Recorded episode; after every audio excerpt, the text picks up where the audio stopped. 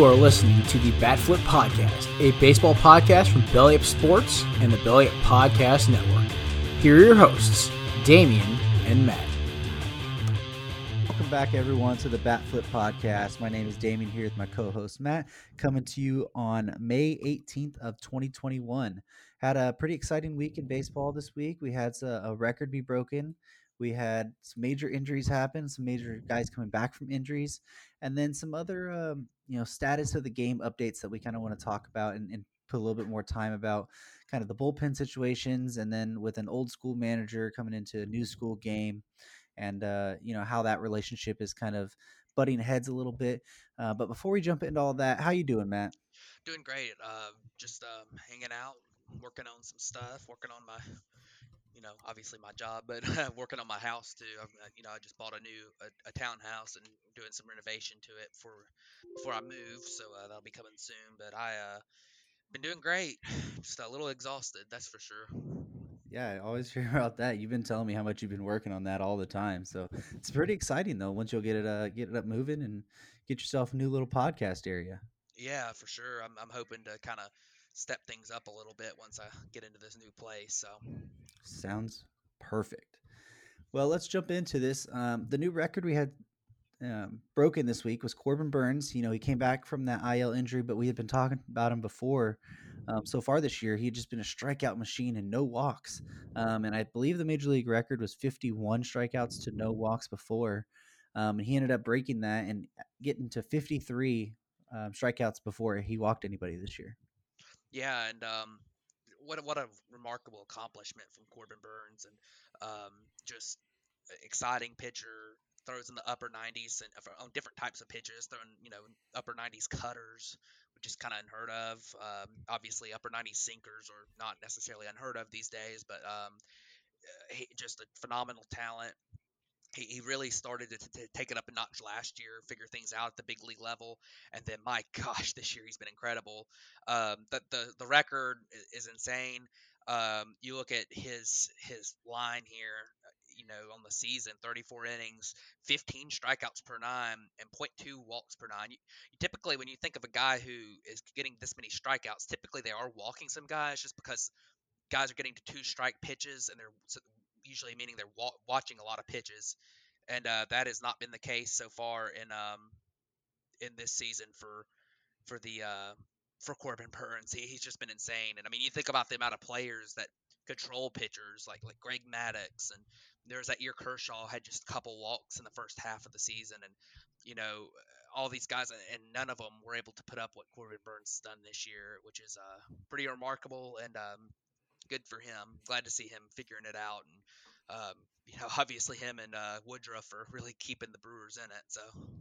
Yeah, and, and it this is actually another big week for the Brewers as well because they're getting their former MVP Christian Yelich back from the IL. He was just activated today, and that's going to be a big, big bat that gets thrown back into that lineup. And if, if Burnes and Woodruff can keep doing what they're thing, and Yelich can come back and show you know some sort of his MVP form. He's really struggled these past couple years. That will be a big help for the Brewers. Yeah, you hope his back injury doesn't linger because I, I, think that might have been a little bit of his problem last year. Might have been injury related, and um, you know, hopefully he comes back and, and gets to 100%. But there are there's a lot of talk and a lot of worry that it, it, he's not going to be 100%. So um, you know, we'll see what uh we'll see what they end up doing and how he does. Uh, strikeout rate was a problem last year. His strikeout spiked, and hopefully, uh, hopefully he's able to bring him back down a little bit this year and figure things out. But uh, so far, I mean, in his first couple weeks of the season, he didn't look very good at the plate. He struck out a lot and looked very similar to how he looked last year. And hopefully, this IL stint and getting you know a little bit rested and maybe that back healing up a little bit will help him. But it sounds like it might be a an injury that could linger, which is very unfortunate, but very, very good to see him uh, at least come back off the IL. So, yeah, absolutely. Um, you know, keeping on that injury train. Um, oh, there's going to be more of the high profile names, but Giancarlo Stanton went on the IL with the left quad strain. This really, really sucks for Stanton because he was looking back to that, you know, Miami Marlins style of Stanton. I mean, this year he's batting 282, 16 runs, nine homers, 24 RBIs. Um, kind of getting back in his career line with his you know strikeout to kind of walk ratio from his Miami days. and uh, it just injury bug always seems to bite Stanton. Yeah, and and I get. Um, I, I, I was real hesitant to say Stanton is back this year, and the main reason is for, for because of the injuries and the fact that injuries have been an issue for him ever since he got to New York. He had injury problems when he was in uh, when he was in Miami as well. I don't think too many people remember the hamate bone injury that cost him half a season down there, and um, it's really it really sucks for Stanton because because this guy was was killing it, but uh, this is part of what you're dealing with with Stanton, and um, you know hopefully it's not too long of an injury, but you know you never know when he'll come back. So you know last year he I think he dealt with a very similar leg injury, so uh, sometimes guys just the soft tissue injuries like that can can regenerate. So absolutely. Uh, well, another injury we had, which is probably the biggest one, and we just it just broke today, um, and that's Mike Trout. He strained his calf muscle yesterday trying to run from second to third. Um, nobody knew, really knew what the diagnosis, how long it was going to be, um, but once they placed him on the IL today, they announced that it's supposed to be about a six to eight week recovery. Yeah, and that's unfortunate. Um, I wonder if Trout has been dealing with this a little bit, uh, some kind of calf injury, because he has struggled a little bit lately compared to Trout standards. Um, you know, he got off to that blistering start to the season, and then over the past few weeks, he, he seems to have cooled off a lot. And uh, you know, they just put him on the IL today, and they pulled him out of the game last night after he was, I think he was running at first, and then he pulled up. But um, it's yet another soft tissue injury, and that's that's been a, a theme this year. I saw, you know, on Monday, I believe, or maybe it was it was it was Sunday. The Mets had two guys leave, Conforto and Jeff McNeil left with with hamstring injuries. They've been all over the place this year, so um, I don't know if it has to do with last year having a shortened season where maybe guys didn't work out quite as much or aren't quite as good a game shape, or if it's just a, a, random blip on the radar, or maybe it's the fact that guys are swinging harder and throwing harder than they ever have before. But uh, you know, another another one down, and of course, you know, Trout being the best player in baseball, you absolutely hate to see him go out for any extended period of time. It's not good for the game, and um, it's not good for our prediction for the Angels either. No, it's not. You know, and, and they've been dealing with that injury bug this year as well. I mean, losing Anthony Rendon, yeah. and then he came back and immediately came back, went back on the IL. Dexter Fowler, which he wouldn't be much of a help, but still he tore his ACL. He's been out. Um, you know, so like you said, it doesn't look good for our prediction, but it just really, really sucks because it, I love watching Mike Trout play baseball. I mean, he's just so good, and, and, nobody hates Mike Trout. I don't think anybody can hate Mike Trout. So to see somebody as of his stature get an injury like this, you know, it, it not only sucks for the fans, but it sucks for baseball in general because, you know, their best player going down. I mean, that that just ruins everything. Absolutely. But another injury we had this week though was uh, Huascar Ynoa. Um, I, I, don't know exactly what happened. You'll be able to tell more of what happened, but he lo- looks like he's going to be out a couple months with a broken hand after punching a wall. Yeah, so he had a start on Sunday against the Brewers where he he really didn't throw that badly, but it was he had a little bit of bad luck. Some balls fell in, whatever, and he was frustrated. Young guy, he's 22 years old, and um, frustrated and he punched the bench and apparently broke a bone in his hand and is going to be out a couple months. It really it's really a bummer for him because he had gone from a guy who people thought he has pretty good stuff, he might be a bullpen arm, to being quite honestly the best starter for the Braves so far this year and you know one of the better starters in the NL. He had been really really really good. Um, so it sucks to see him miss some time. Hopefully that doesn't um, you know, keep him out of a groove. But you know, it's it, it, you know, with it being a broken bone, it's something he'll definitely come back from when it's when it's healed up and ready to go. So um, we'll see. Um, we'll see what happens with him. I, I'm, I'm hoping that um, hoping that he'll be back soon. So yeah, hopefully. Um, another hand injury though we had was Corey Seager uh, got hit with a pitch on his right hand and bat. I believe it was on Friday night um, and does look like he'll be out four to five weeks, but no surgery was required for that one. Yeah, um, that's that's that's unfortunate. Corey Seager, he's been having a decent year, not not quite as good as what what appeared to be a, a somewhat of a breakout year last year, and um, you know in the 60 game season, but he him going down definitely hurts the Dodgers. You could probably talk about talk about Corey Seager more than me, but um, he um, you know you he definitely they definitely need him to get back and get healthy. The Dodgers injuries are piling up too, um, which leads us to our next and that the Dodgers made a signing after that. Yeah, we talked about it last week, but um, you know him being released and it was really shocking. Uh, but that's future Hall of Famer Albert Pujols actually signed with the Dodgers for the rest of the season. Um, a move that I don't think anyone saw coming. I mean, we thought this was definitely an AL type of guy. Go somewhere where first base, DH a little bit more, going to be more of a bench bat there. Um, and eh, news broke on, I think it was Sunday. Was it Sun? No, Saturday. It was on Saturday that the Dodgers signed him, and you know our group chat kind of lit up. Was like, what the heck's going on? But once you you know look into it deeply, the, the with the Dodgers, they have like 14 players on the IL right now. You know, we've talked about Bellinger missing for a good part of the year. We've talked about AJ Pollock, even he went on the IL this week with a hamstring injury. Uh, Mookie Betts had missed time. Now Seager's missing time with his broken hand. I mean, they were using guys like Luke Raley and Sheldon Neuse, um, you know, as, as everyday players almost. I mean, even Edwin Rios, which was supposed to be a backup first baseman type this year, he's out for the year with his torn labrum. So, you know, once you looked at more than the surface level of the name signing to the team, it made a little bit more sense. He'll be a bench bat, a mentor. Looks like he'll probably get a bulk of time playing against lefties, um, playing first base, and then they'll be able to slide Muncy over to like second or third or something. But really blew my mind when I uh, when I got back and saw that the Dodgers had signed Albert Pujols. What about you? Yeah, I, I think it actually makes sense now that I've thought about it more because Albert Pujols has has done some good things this year.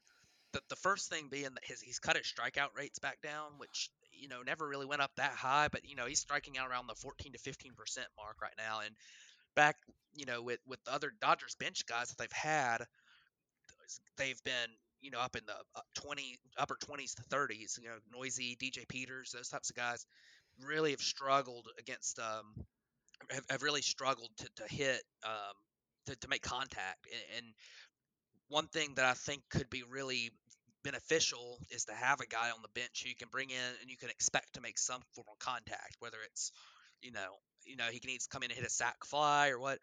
And and Albert Pujols has also been very unlucky this year on balls in play. He, he's never going to run a high BABIP ever because of his Achilles injuries, speed, all that stuff. But um, he's got like a 170 or 180 BABIP, and he definitely that's way under anything he's done in his career, and he's still hitting the ball fairly hard.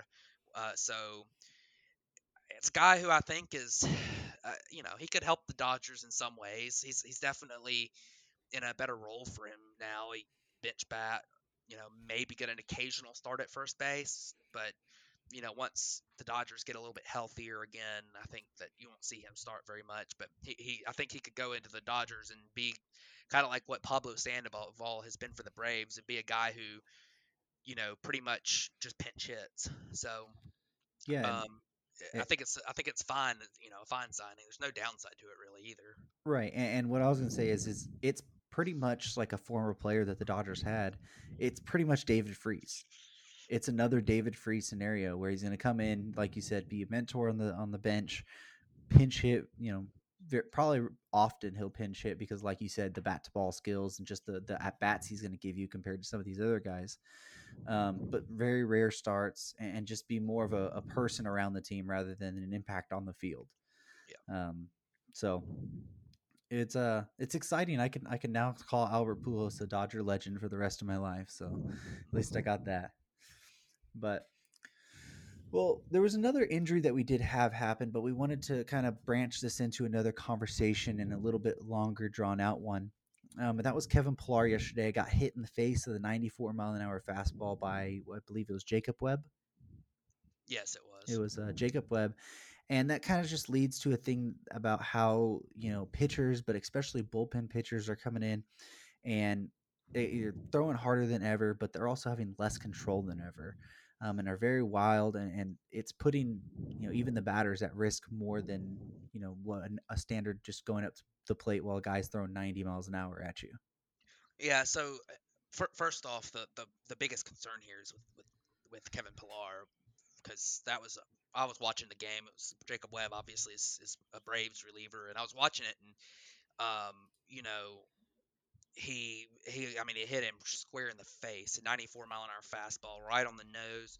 Uh, apparently, he's had multiple n- nasal fractures, but that's all, which is very good sign because, I mean, you could have had he could have had tons of major major issues from that. I mean, it it could have hit him in the eye, it could have hit him, it, it could have given him a major concussion, could have been worse. But um, you know, luckily, you know, it's something that he should recover from fairly quickly. Uh, I think they said he's going to have some kind of surgery on his nose to get it, you know, straightened out, and then uh, I think they said 10 to 14 days after that he can start back with some some baseball activities, which is you know being out for say say he's out for a month and a half.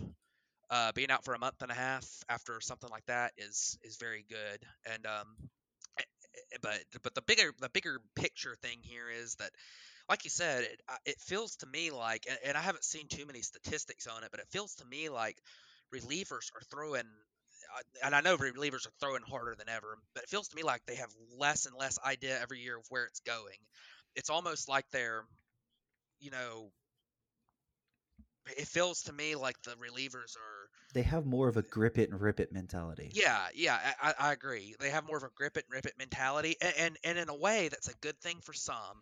Some relievers are extremely successful with that because their natural mechanics give them good control. And if you have that grip it and rip it, and you can throw 100 miles an hour, and, and your mechanics allow you to put it in the zone, it's going to be hard to hit whether you're commanding it or not. But there's a lot of problems right now with relievers just going up there and having absolutely no clue where it's going. I mean, you look at, you know, Jacob Webb is, is an example. I mean, this is a guy who he had walked, he had walked one guy and he had intentionally walked another guy and you know he's just up there. I mean, he rears back and throws it as hard as he possibly can on a three-two pitch, and has just no clue where it's going. He he, he doesn't. It, it's it's it's one of those things where you can't just slow down your pitching motion because it'll throw your timing off, and it'll make you you'll lose your control that way.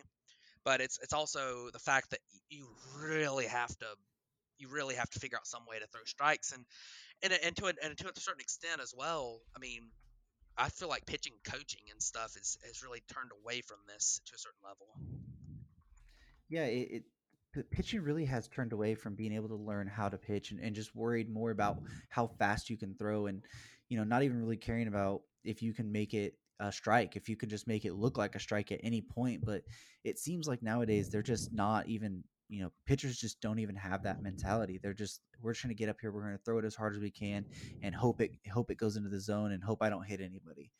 And you know like you said it's turning the game a complete different way where guys are going to be able to you know they're they're obviously going to know that it's a ball most times than not now. You're going to be able to bring more walks into the game but at what price is that going to pay? I mean if i mean we've already saw two people get hit in the face this year I mean, Pillar's one. We talked about Bryce Harper. Luckily, Harper didn't get a bigger injury from it.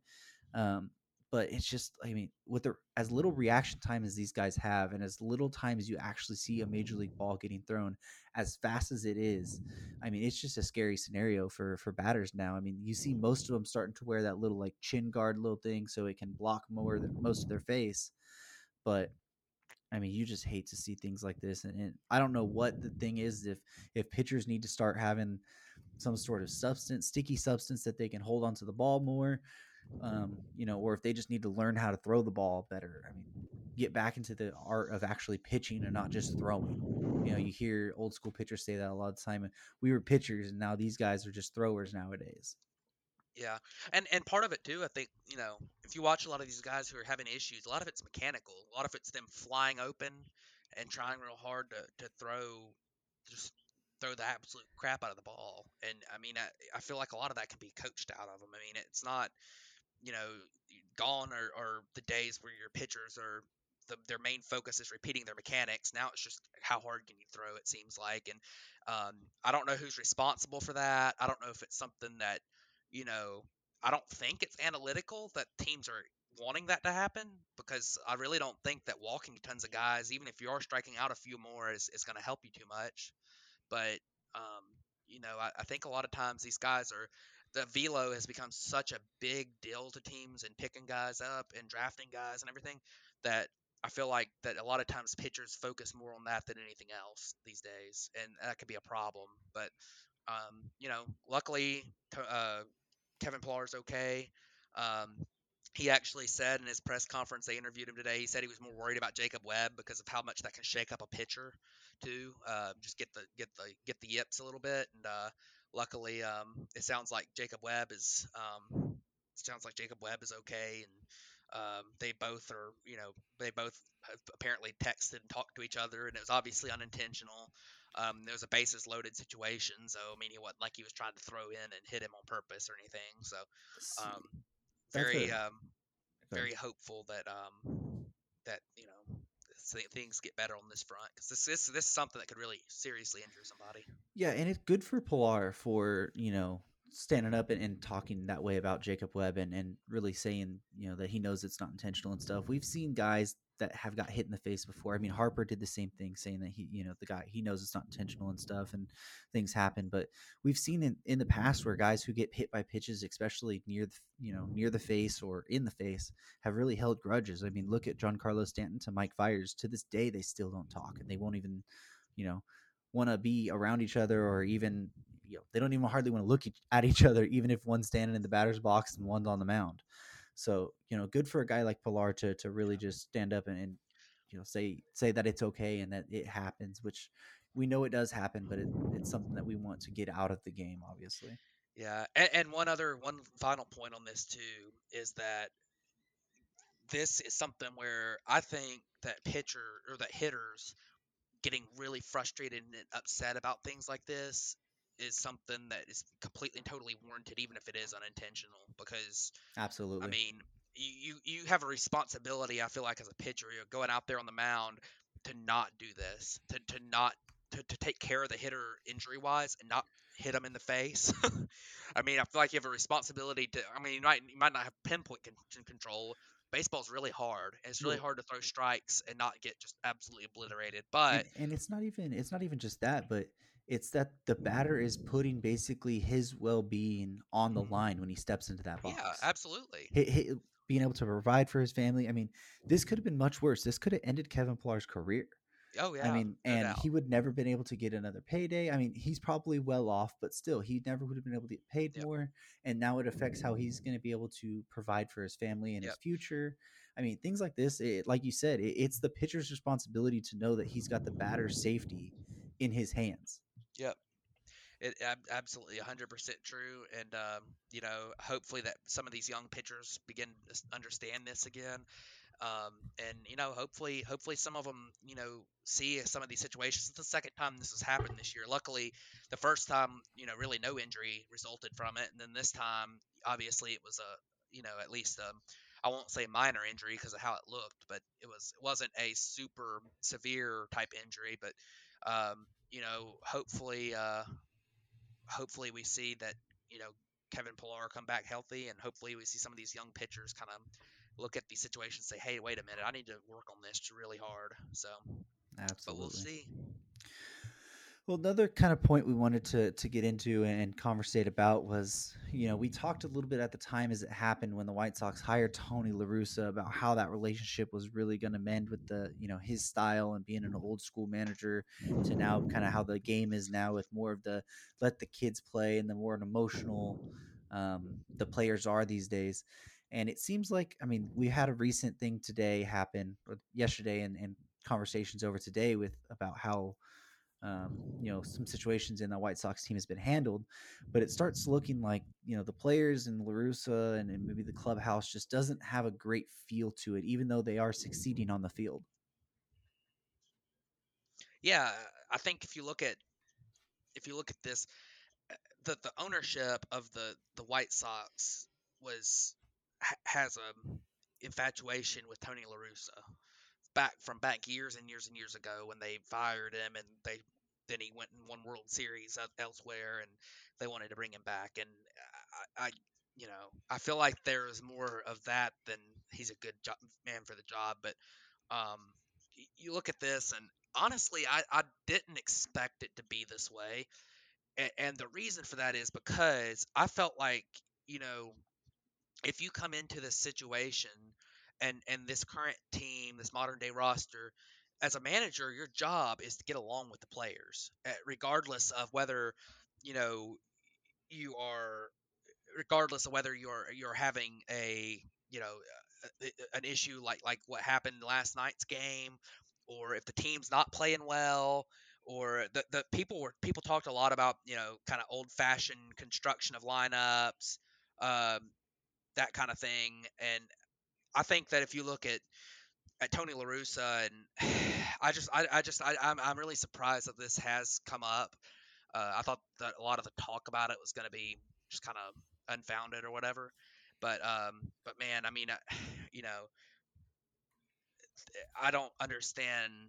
I don't understand giving take signs in a 3-0 count in that situation, regardless. Um, because wouldn't the team that's pitching throwing a position player on the, out of the mound, don't they want the game to get over with as soon as possible? So taking on 3-0 and taking walks probably keeps that from happening for one thing. And I mean, just swing the bat. I mean, I, I don't I don't get the I don't get the whole situation here.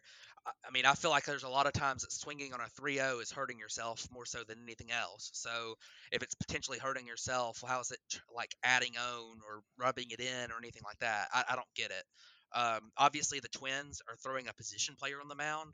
Maybe if the Twins were going to get offended, which I don't think the Twins were offended. Uh, maybe if the Twins were were, were going to get offended, maybe they should, you know, not throw a position player on the mound. but um, I mean, I don't, I don't understand. I don't understand why that's why this has to be such a big deal. But um, you know, I think in the for the White Sox, eh, one of two. There's, two things I think could come out of this. The first thing is I don't think Tony La Russa has a good relationship with the players there. Um, you know, I think a lot of the players have, have kind of hinted that they're not speaking out against him because he is their manager, eh, but I think they've kind of hinted at you know not being super happy with the way he's running things. And the second thing is that the manager really doesn't matter that much in baseball. It's a game that's played by players, and unless they are just completely butchering the bullpen, something like throwing a throwing terrible relievers and when you got a one run lead in the eighth inning instead of your closer or something you know unless they're just doing something egregious like that i really don't think they're necessarily going to do too much to a team like whether it's a little bit of lineup construction stuff or you know I don't think stuff like this at the end of the day really matters all that much for a team because I don't think the players are going to quit trying because Tony La Russa is being an asshole, and I don't think that Tony La Russa is going to bench his best players for more than one game for doing something like this. I don't think he's going to bench his players at all. I think he said he was not going to there was not going to be any kind of playing time issue with with Yermin Mercedes. So I, I just don't I just don't like that this is a situation still. No, yeah, and and it's it's not so much the thing it's everything he said though it, it's just really bad the way he's come out and said it like one thing is he made a mistake it won't happen again like eh, what maybe it will who knows like and then saying that you know he's gonna have to deal with the consequences inside the our family you know inside this clubhouse he's gonna have to deal with consequences for doing that like there should be no consequences for you trying to play the game of baseball at 100% all all the time I mean, like you said, the Twins were mm. were throwing a position player out there. So what if he swings at a 3-0 count? Like even other players have said like, you know, there's a direct correlation between the numbers you put up and what you get paid. Like sure, the one home run might not look like a lot, you know, when you're going into a potential arbitration hearing later on in your in your career, but that's still on the stat. I mean, that's still one more number that you can put that, you know, you potentially can put a little extra money in your pocket for you know and it's just this whole thing about the game being so soft nowadays i mean i thought we were on a good track with this but i mean this is just one instance for for tony La Russa, you know and some of his other players like tim anderson is out there actively speaking that he doesn't think Yermin mercedes did anything wrong yeah. I mean, when your manager's coming out and saying that he's going to have to deal with consequences and all this stuff, and then your your star player is out here saying that his teammate didn't do anything wrong and that he shouldn't be punished at all. I mean, that just says a, a bad correlation right there between you know that organization and the players.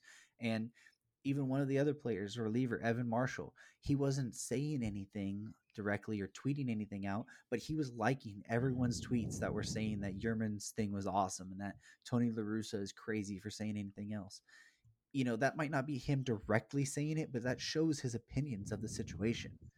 Like, it, it's just, it blows my mind how uh, you know an owner can try and bring in a guy like Tony La Russa, who yes he is, has been a successful manager in his career and in the past, but the way the game is going, he is not a, a manager that needs to be you know for a team like this. The White Sox have been one of the most fun teams to watch anyways over the past couple years, and we said right when this was hired, when Tony La Russa was hired, that we're afraid of this situation because that's not La Russa's style.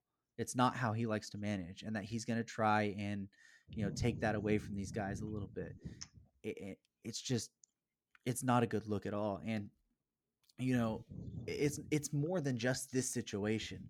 There was a, a situation earlier this year where Lucas Giolito was like completely drained. He was gassed. You could tell he was. And he told him that he's going back out there for the next inning. And Giolito was like, I'm done. Like, I'm, I'm out. Like, I, I don't have any more energy. And La Russa still told him he's going back out there.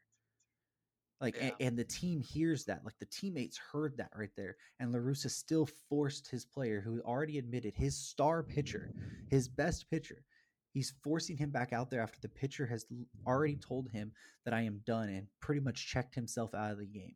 I mean, pitchers have a mindset of their own of being locked into a game and when they're done they're done you can't allow them to keep going back out there and to you know force your your best pitcher your ace guy to go back out there after he's already mentally checked out of the game and told you that he has no more energy left i mean that's just that's ridiculous yeah and and on that point i, I think you know there's also I, I think you can't put him back out there if you're tony la russa but i think that's also uh, not a good look from Lucas Giolito. I mean, you look at a lot of the elite pitchers in the game, and they want to be out there as long as they can. Go look at, you know, go look when uh, I mean, you've seen it so many times when Dave Roberts goes out to try to pull Kershaw, and he's like, "Nope, it's not coming out."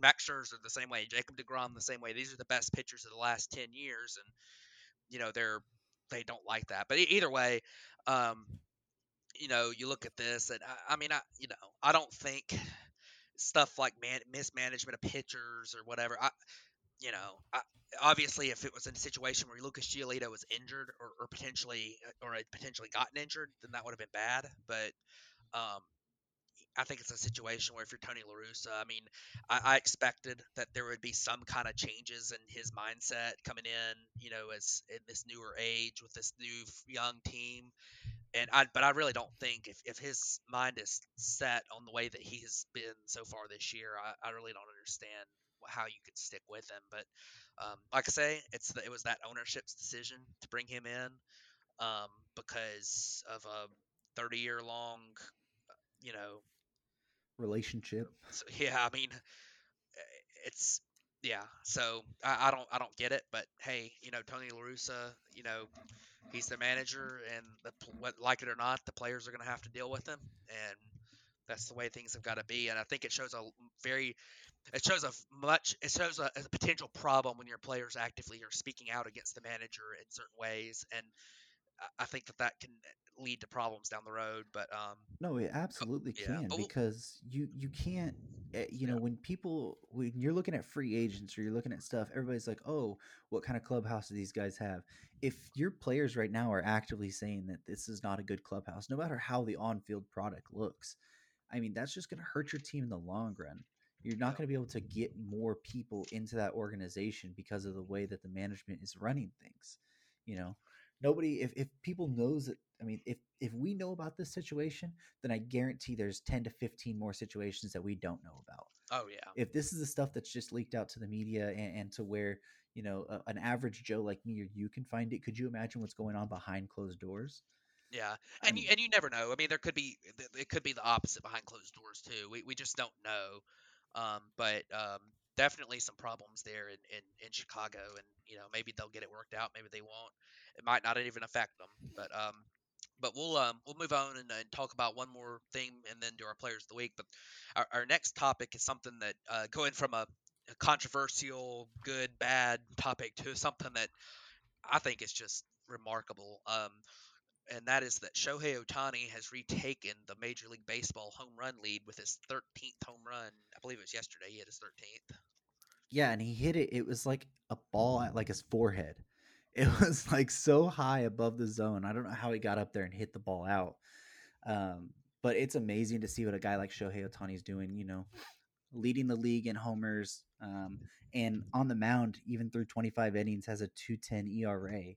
I mean, this is just, I mean, this is a once in a lifetime type of player, you know? This is what everybody says that Babe Ruth was like, but we're being able to see something like for our own eyes. Yeah, it, it's it's really remarkable um, what Shohei Ohtani's been able to do, and um, you know he, he's not perfect on, on either side as as a pitcher.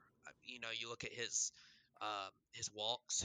he's walking seven guys per nine innings, which is, I mean, pretty terrible. Um, but you know, he's still getting the job done. Tons of strikeouts, and you know, he's he's getting the ball on the ground. You know, he's not giving up home runs. He's he's still pitching pretty well. He's just very inefficient. Um, but if you look at him on the at the plate, I mean, um, the approach could improve a little bit, as in you know he's not walking much, he's striking out a lot. But man, when you're hitting the ball as hard as he's hitting the ball, it's hard to it's hard to not like it. And I mean, you look at his 154 WRC plus, obviously 13 homers, but really he's been a little unlucky on balls in play. 297 BABIP. Um, you know, I think he, he probably is a better, uh, a more patient hitter than his walk rate currently shows. But uh, he's also shown speed this year. He's got six stolen bases so far, which is pretty crazy. Um, this guy is uh, this guy's a superstar, and he's unlike anything we've seen in the modern game. And you know, with with the increasing specialization of players in college and in high school, and uh, obviously in the minors and in the major leagues, it's been going on for years and years. But the increasing specialization of players to being pitchers only or hitters only, um, you know, I don't know how many more times we're going to see something like this, but man, this is remarkable. Yeah, and, and like you said, it, it kind of in the states, it's going away from that scenario, and it's something where you know import guys or from guys from Japan or from China or for Korea or something are going to be where you're going to have to find these types of um, players. But like I said before, it's it's a once in a lifetime you know kind of talent that we're able to see right now. So. I mean, I'm soaking up every minute of it. I'm trying to tune in for every Shohei Ohtani at bat. I'm trying to tune in every time he's on the mound. I mean, on top of all the other baseball, we you know we try and watch throughout the week. I mean, I I try and actively seek out whenever he's on the mound or at bat. It, that's the type of player that Shohei Ohtani is, and I think that could be good for the game. I mean, it's going to bring a lot more people in, especially if he's able to do both at a really high level. I mean, imagine the star power that he could have on top of you know what he already has. Oh, absolutely, and you know, like I said, he's raw in, in both yeah. aspects. As a, as a pitcher, he can refine his command a lot more, and as a hitter, he can refine his approach a lot more. He, this guy's he's still got a lot of room to grow. Um, he's not a finished product by any means at the plate or at the or on the mound. So uh, Shohei Ohtani, man, it this is getting pretty ridiculous. Hopefully, he's able to keep it up and stay healthy.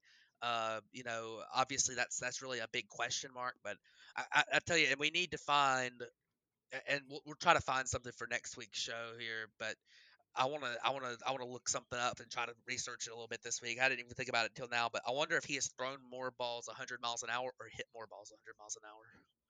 Ooh. Might be interesting to look at. I, I I think just because of the pure the volume, I think he's probably hit more 100 miles an hour, but that's really interesting. I'm gonna have to. I'm gonna. I'm gonna do some research. I'm gonna have to figure that out because I think that's. I think that would be something that's really, really fun to see. Because I mean, what a remarkable talent. I mean, there's guys, there's guys in the big leagues who are like Nick Madrigal who will never hit a ball 100 miles an hour. No, I mean, that's an exaggeration. He'll hit some, but and there's definitely tons of guys, very few guys in the big leagues who will ever throw a ball 100 miles an hour. So um, the fact that this guy can do both at, at a consistent pace is is very very cool and uh, fun to watch.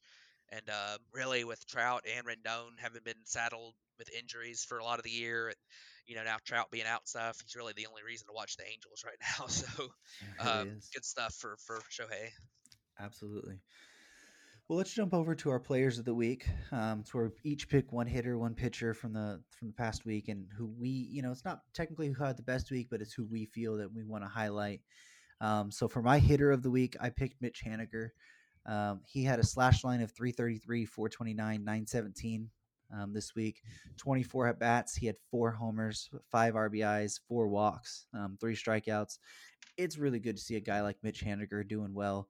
A guy who's always battled injuries, kind of like Giancarlo Stanton, but more his was bad luck. I mean, he fouled the ball off into his not so great man region and got injured from that and broke this bone and broke that bone. I mean, so see Mitch Haniger coming back and, and playing really, really well for the Seattle Mariners. I mean, I'm, nobody's happier for him than I am.